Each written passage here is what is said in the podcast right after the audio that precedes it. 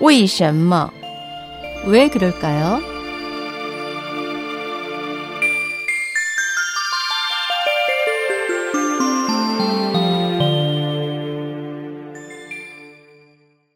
왜 그럴까요?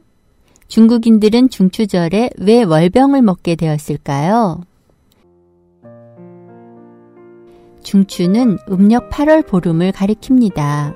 사계절을 음력으로 보면 7, 8, 9월이 가을에 해당하는데 7월은 맹추, 8월은 중추, 9월은 개추라고도 합니다. 따라서 중추절이란 의미는 중추인 음력 8월에 있는 명절이란 뜻으로 중국에서는 8월반이라고도 하며 흩어졌던 가족이 함께 모여 크고 둥근 날을 바라본다는 뜻으로 단원절이라고도 합니다. 이날 중국인들은 월병을 먹으며 하늘과 조상의 은혜에 감사하는 풍습이 있습니다. 이런 풍습은 당나라 때 시작돼 송나라 이후에 성행했으며 원나라를 거쳐 명청 시기에는 전통이 되었습니다. 중추절의 은혜에 감사하며 선물을 돌리는 풍습을 기록한 자료 중 서호 유람지어의 희조 락사에는 명나라 때 중추절이 되면 월병을 선물하는 풍속이 있었다는 내용이 있습니다.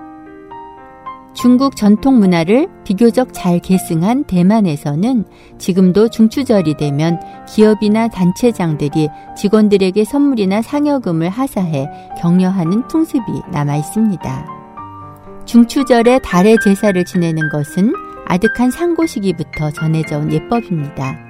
예기에는 천자는 봄에 태양의 제사를 지내고 가을에는 달의 제사를 지내는데 태양 제사는 아침에 하고 달 제사는 저녁에 지낸다 라고 나옵니다.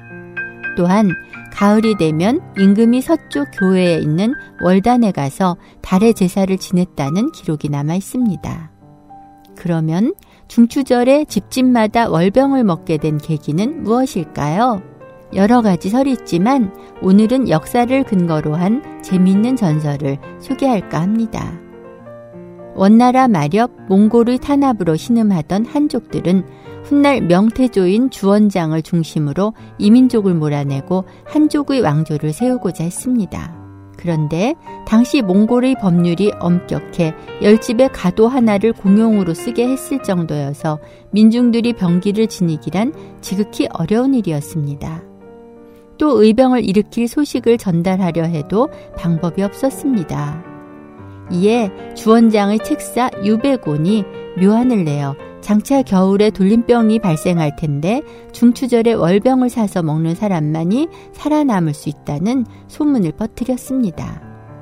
소문은 큰 효과가 있어 사람들은 앞을 다퉈 월병을 사갔고 집에 돌아가 월병을 먹으려고 갈라보니 그 안에는 8월 15일 몽골인들을 죽이고 집집마다 일제히 손을 쓰자는 편지가 들어 있었습니다. 이에 많은 사람들이 동참했고 원나라 정권이 뒤집어졌습니다. 중추절에 월병을 먹는 풍속은 이때부터 크게 유행했다고 합니다.